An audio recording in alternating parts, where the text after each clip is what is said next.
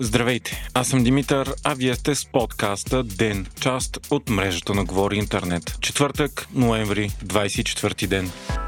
Днес депутатите започнаха финалното разглеждане на промените в изборния кодекс. Това бе посрещнато с яростна съпротива от Продължаваме промяната, като те използваха абсолютно всички възможни парламентарни похвати, за да се опитат да го спрат. Целият парламентарен ден мина с остри скандали, а от ПП все пак успяха да забавят гласуването с 4 часа и накрая ГЕРБ, БСП и ДПС успяха да гласуват само за главето на законопроекта за изменение на изборния кодекс. Днес продължаваме промяната демонстрираха, че вече имат опит и са се научили да прилагат същите техники, с които ГЕРБ ги саботираха миналия парламент. Междувременно президента Трумен Радев отвърна на критиките, че бави връчването на мандатите, заявявайки, че ако партиите са единодушни, че искат нови избори, мандатите ще бъдат връчени и извъртени много бързо. Той повтори тезата си, че така дава време за диалог между политическите сили и време за приемане на закони в парламента.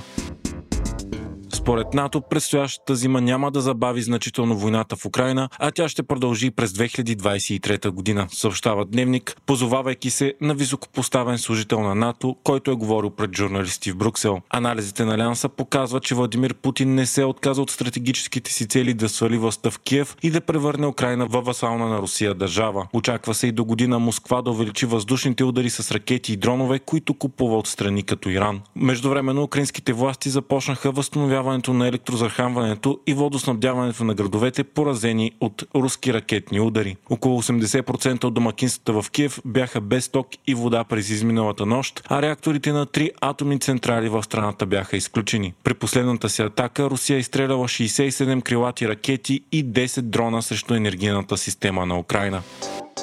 Турция ще започне сухопътна военна операция в Сирия, заяви президентът Ердоган. Това става след атентата в Инстанбул, при който загинаха 6 души и 81 бяха ранени. Анкара обвини кюрдските бунтовнически групировки за него. Преди 4 дни Турция извърши серия от въздушни удари по цели предимно в Сирия, но и в Ирак, при които са били убити 254 души. Сирийските демократически сили, подкрепени от САЩ, обвиниха Турция, че използва бомбения атентат в Инстанбул като претекст за започване започване на отдавна планирана трансгранична офанзива. Тя и Кюрската работническа партия отрекоха да имат нещо общо с атентата в Истанбул на 6 ноември. И САЩ и Русия предупредиха Турция да не започват операция в Сирия.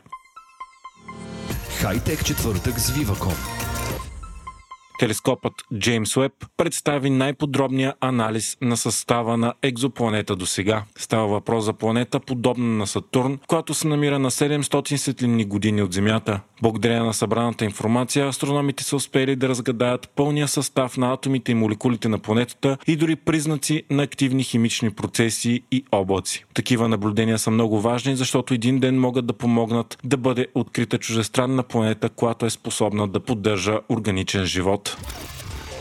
Японската компания Hitachi е разработила иновативен сензор, който може да различава различни миризми и техните комбинации. Технологията използва анализ на микроскопични колебания, които възникват при въздействието на специални датчици върху субстанции с мирис. Това е голям пробив при тези сензори, защото съществуващите до сега могат да улавят по една конкретна миризма. Сензорът се очаква да излезе на пазара през 2024 година и може да се използва за контрол на качеството на храните и за предотвратяване на изтичане на вредни вещества.